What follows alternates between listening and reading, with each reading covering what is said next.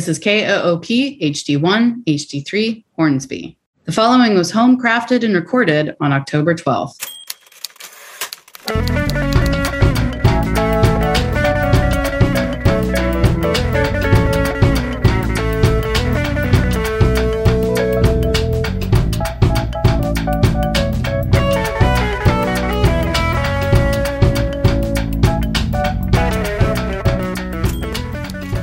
Austin Chronicle Show. My name is Kim Jones, and I am the editor of the Austin Chronicle, Austin's independent source of news and culture reporting since 1981.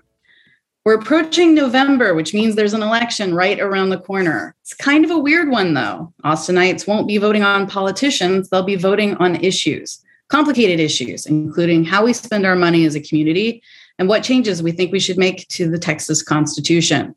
So, we're going to devote the whole program today to talking about what's on the ballot for the Travis County November 2nd election. And with me to do that is Austin Chronicle news editor Mike Clark Madison, staff writer Austin Sanders, and reporter Lina Fisher. Hello, all.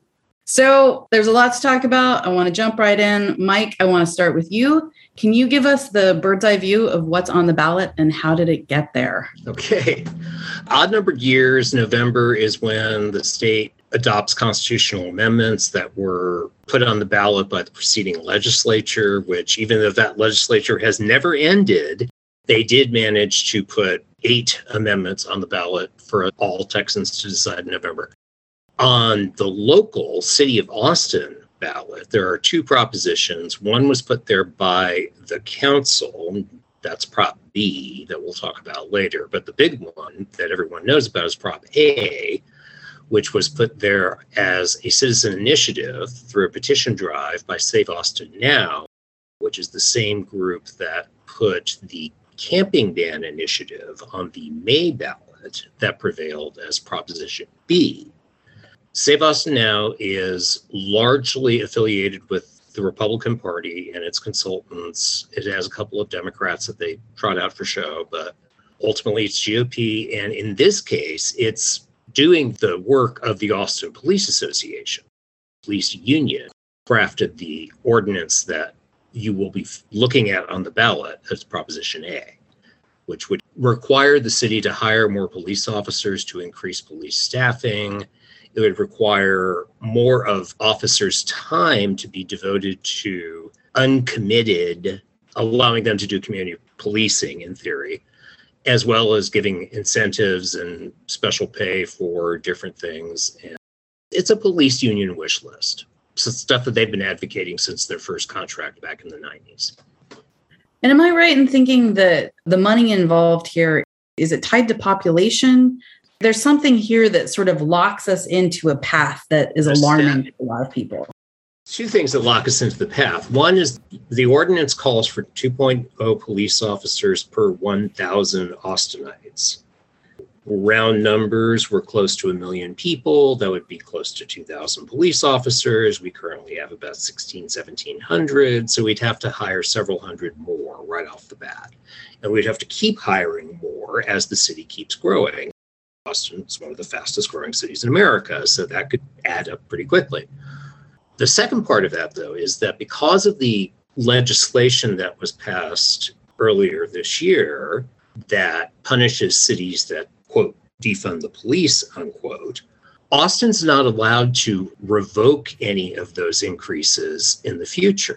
Once we've put that money down to hire that many police officers and increase the police budget to that level, we are stuck there. We cannot take it back, or else we are defunding, and the legislature will spank us. The penalties under the law are quite grievous, so it's something that the city will avoid if they can.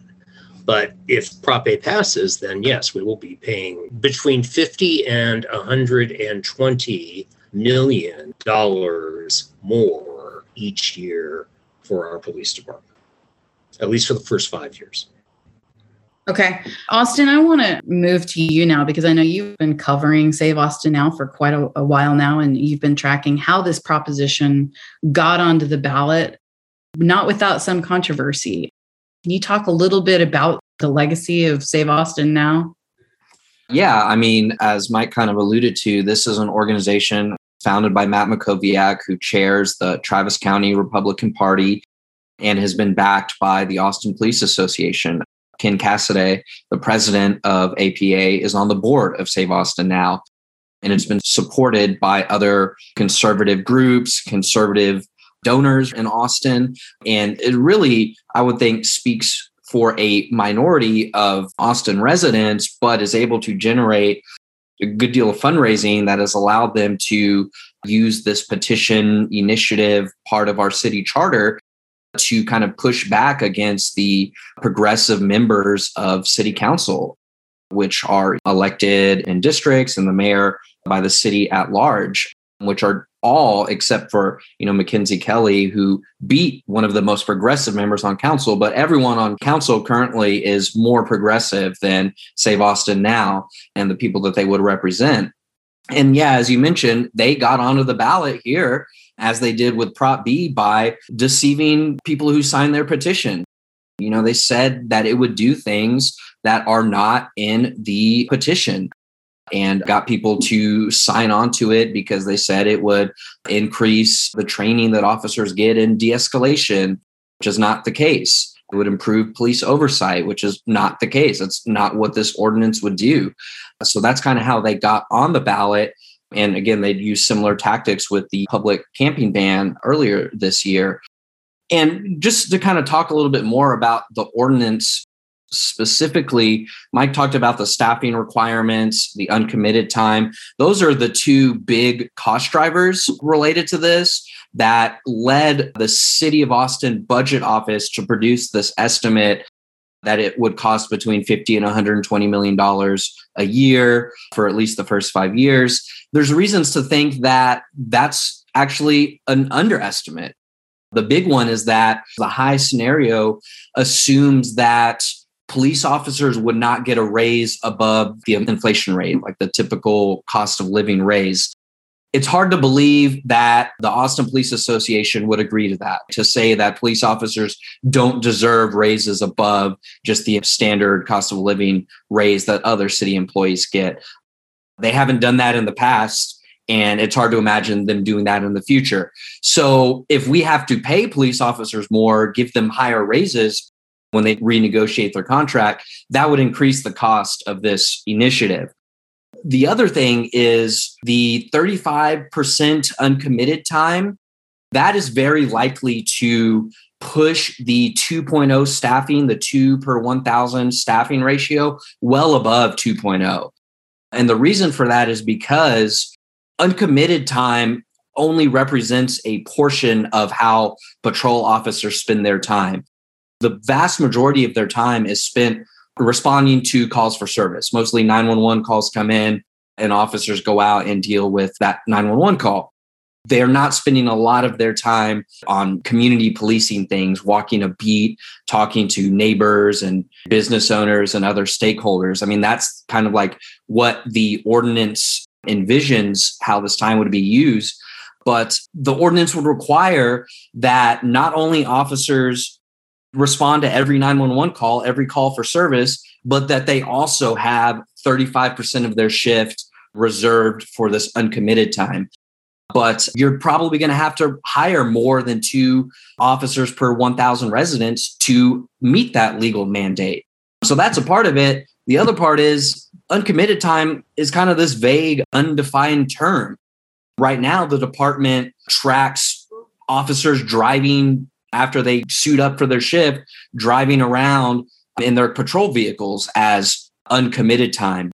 But that's not really building relationships with the community that most people would think of when they're thinking of community policing. Filling out police reports, that is considered uncommitted time. It's basically anytime you're not actively responding to a call. So these factors are likely to increase the cost estimate above what the city's budget office has recommended. So I think it's really important for voters to keep that in mind that there are elements of this ordinance that for the city to legally fulfill and if they don't you know they'll be exposed to a lawsuit which save austin now i think would be more than happy to sue the city of austin over failure to fulfill the obligations of the ordinances here there's these obligations that would very likely make it cost more than what some of the estimates are going around would suggest. If the proposition passes, how does the city plan on paying for this? Yeah, I mean, that's been a big subject of the opposition campaign. The no way on A is how they framed it. Basically, the city only has two ways of freeing up general fund dollars to pay for this. One is through raising more revenue through property taxes. And because of restrictions imposed by the legislature, the city would have to go to voters to basically get permission to raise the property tax rate above a certain threshold to get more revenue that way. The city's budget office is already predicting that they're going to have to do that in the next few years. That's without Prop A. If Prop A fails, the city's budget staff is predicting they're going to have to hold these tax rate elections.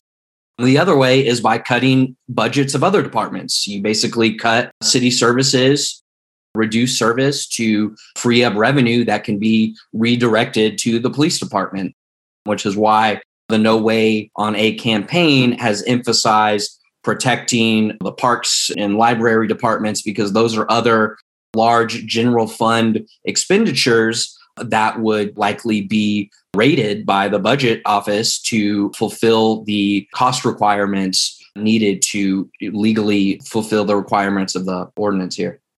And that is why the firefighters union has come out against Prop A, correct? Out of fear that some of those cuts are going to come from their department. Fire and EMS are the other two things that we call public safety are the second and fourth largest pieces of the general fund, which is where all of your property tax and all of your sales tax goes. So they're worried. The firefighters union has actually voted to oppose this initiative and spend money to do so.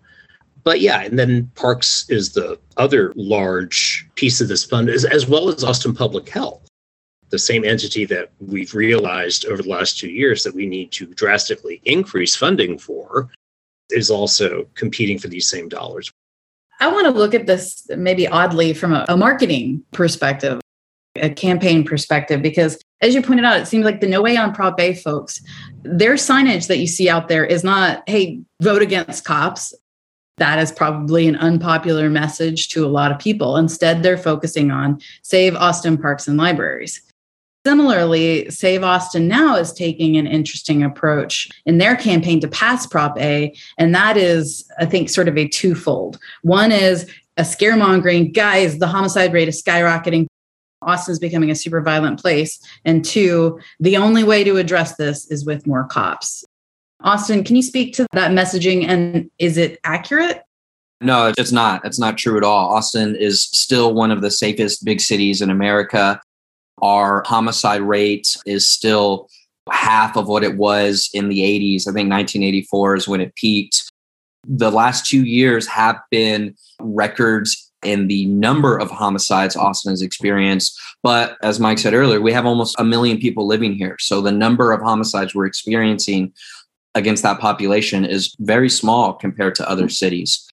Beyond that, criminologists are finding, researchers around the country are finding that more cops don't really reduce violent crime, especially homicide. What research shows is that homicide is a crime committed by people who know each other in places where police don't patrol using firearms.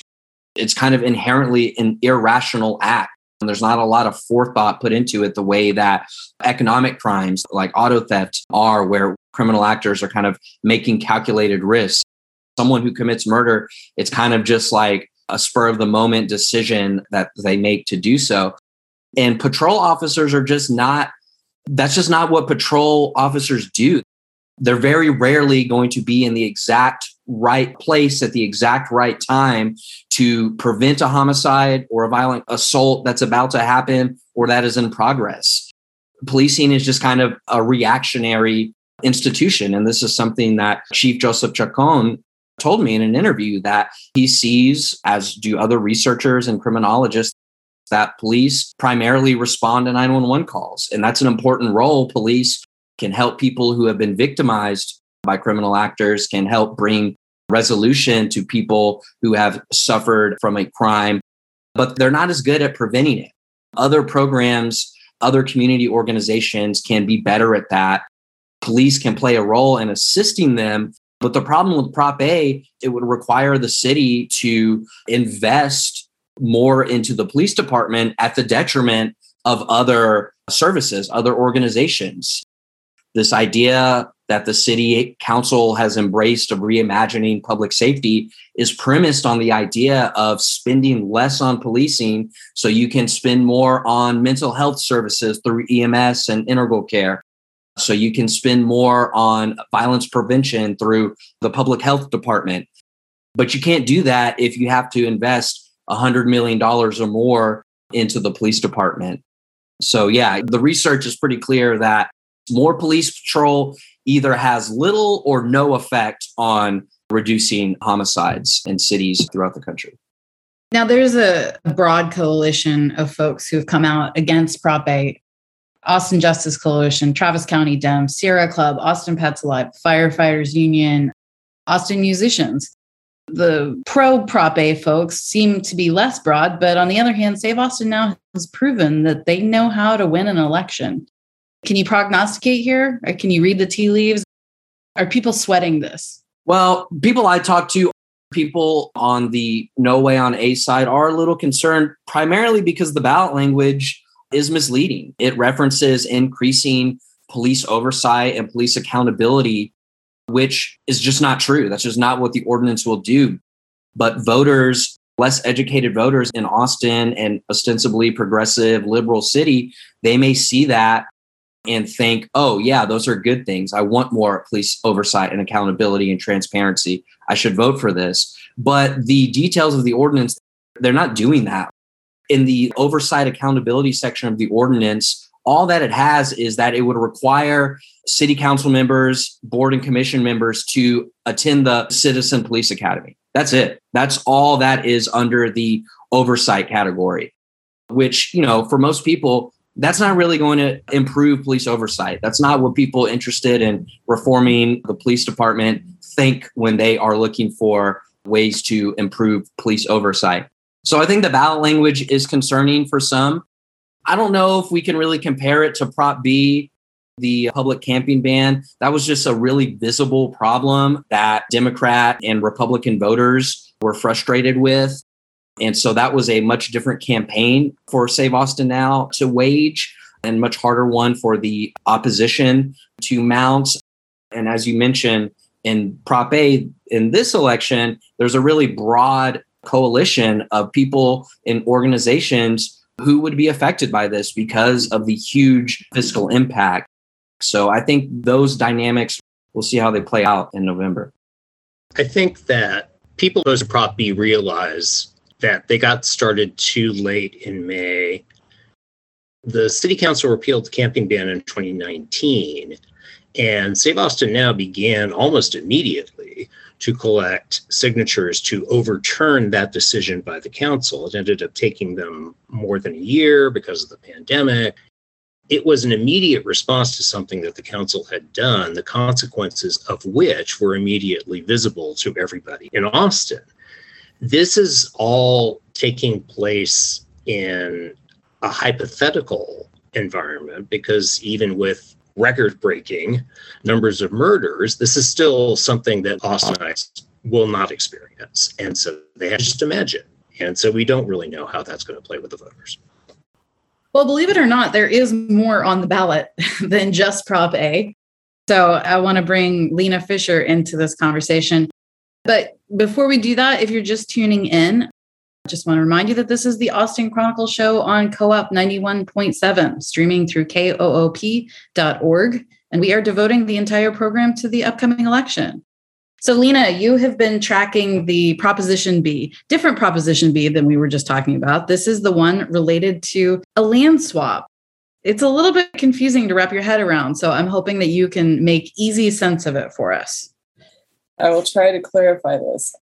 So basically, there's a nine acre plot that sits on Lakeshore Boulevard, South Lakeshore Boulevard, at the intersection of Pleasant Valley. And it's right next to the tech company Oracle's headquarters. And so basically, the way this came about was Oracle wants to acquire that nine acre plot. But because it is currently publicly owned parkland, it's being used as a central maintenance facility for the Parks Department. There needs to be a ballot proposition for the voters to decide to give that up. Because the city owns that land?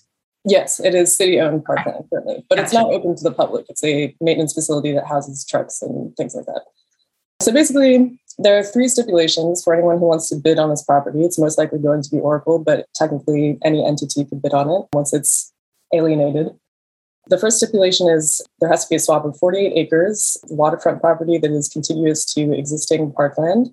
The second is the money to build a new central maintenance facility. And the third is money to restore parkland that is currently being used as a maintenance facility next to Fiesta Gardens.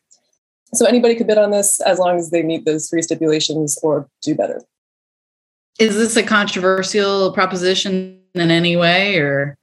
I mean, anytime you want to give up public parkland in Austin, I feel like that's sounds like it could be a contentious issue. But because there's so much, there's a huge ratio of parkland that we would be getting that would be publicly accessible, and we're only giving up nine acres, you know, in return for 48. It seems like it's a pretty good deal. Also, the Parks Department has been wanting to get a new central maintenance facility for like close to a decade now. This one is currently the one on Lakeshore is uh, not centrally located anymore, and it's just sort of got some issues. So um, it seems like it's a good deal for the Parks Department. There's also local entities like the Trail Foundation and the Parks Foundation are supporting it. As far as I know, there's no organization that's come out in opposition. The only thing is that it took a very short journey to the ballot. So the Parks Board didn't vote on it. And I think council took it up in late July and then put it on the ballot in mid August. So it's just been fast tracked. But other than that, there doesn't seem to be any real intention about it. Well, there is still more on the ballot. There are eight constitutional amendments. Mike, tell us what we should think yeah about. we got to do this every two years there's constitutional amendments and sometimes they're really important and most of the time they're not because this is a crazy state the constitution has been amended 500 times or more since it was written and yes they did try to just rewrite the whole thing at one point and that failed so we're still stuck doing it this way and to get a constitutional amendment on the ballot is actually really difficult. It requires a two thirds majority of both the House and the Senate and the governor's signature to even have the election. So it's rare for anything to make it that far unless it's really important or really non controversial.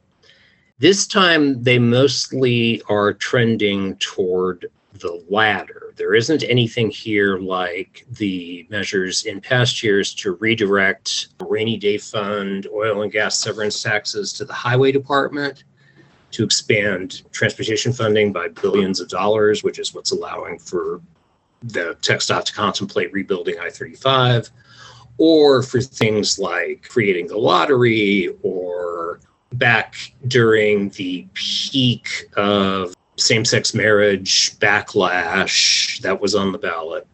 Nothing like that. These are all fairly small time.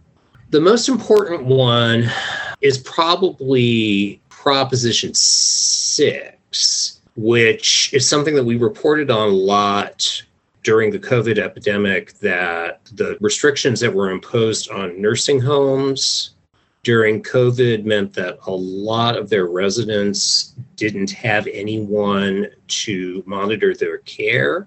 And this amendment would create a constitutional right for nursing home residents to have a essential caregiver designated to be their monitor and advocate, which is something that overlapping regulations right now don't allow for. Other things include there is a provision to amend the Constitution to make it impossible for, also related to COVID, state and local authorities to regulate the number of people who can go to a church service because that was attempted during the beginning of the COVID pandemic and then was quickly dialed back by Governor Abbott because it was very unpopular with his base. And now they want to amend the Constitution to make sure it never happens again. But otherwise, these are fairly minor things. There is one thing that many progressive organizations want people to pay attention to, which is four, which is increasing the minimum qualifications required to run for a judicial position in Texas, which are being proposed to be tightened in the wake of progressive Democratic victories in judicial elections in the state's urban county. In response to that, a move to make it impossible for some of the people who were elected in some of these elections to be elected as judges because they don't have the requisite length of experience. That's something to keep an eye on. But there's nothing here that's going to change the way that the state governs itself going forward. Well, in this week's issue, you go into sort of greater detail about all of these amendments. And also, the Chronicle editorial board issues regular endorsements for elections. So, if you want to find anything about the upcoming elections, if you want to go deeper on any of the issues that we talked about today, you can find that info at austinchronicle.com forward slash elections. Also, just want to throw a couple dates out at you. Early voting starts on Monday, October 18th, and will run through Friday, October 29th. And also, the last day to apply for ballot by mail is Friday, October 22nd, and that is received, not postmarked. So that's going to do it for the Austin Chronicle show today. I want to thank my guests again for coming on and trying to demystify this election for us. Thanks to Mike Clark Madison, Lina Fisher, and Austin Sanders. Also, big thanks go to our engineers, Bob Daly and Andrew Solon. And thanks to Kevin Curtin and Jonas Wilson for writing our theme music. Now, to get us into the mood to head to the ballot box, here is Alice Cooper with Elected. We'll see you next week.